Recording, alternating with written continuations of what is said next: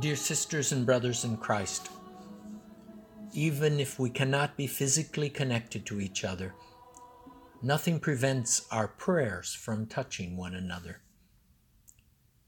I invite you for a moment to listen to John 4, verses 13 to 15. Jesus said to the Samaritan woman, Everyone who drinks of this water will be thirsty again. But those who drink of the water that I will give them will never be thirsty.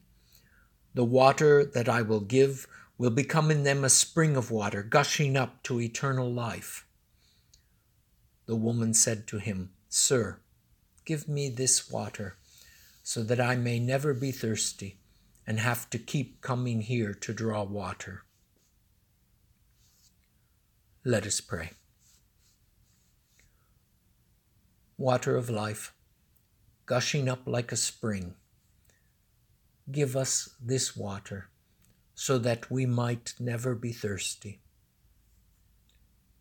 Open the faucets of your love so our hands might be cleansed and our spirits refreshed. In this time, keep us distant enough from one another so that we don't transmit the virus yet close enough to one another so that we don't feel stranded or alone.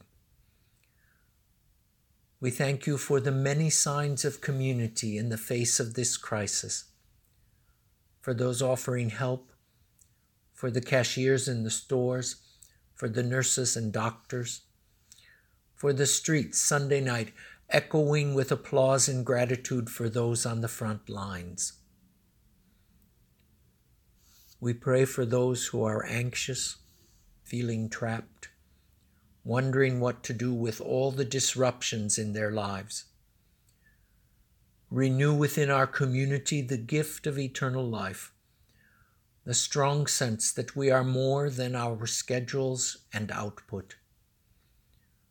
Draw from us the deep waters that lead us to compassion for others and to you, Jesus Christ water of life, gushing up like a spring, making us whole.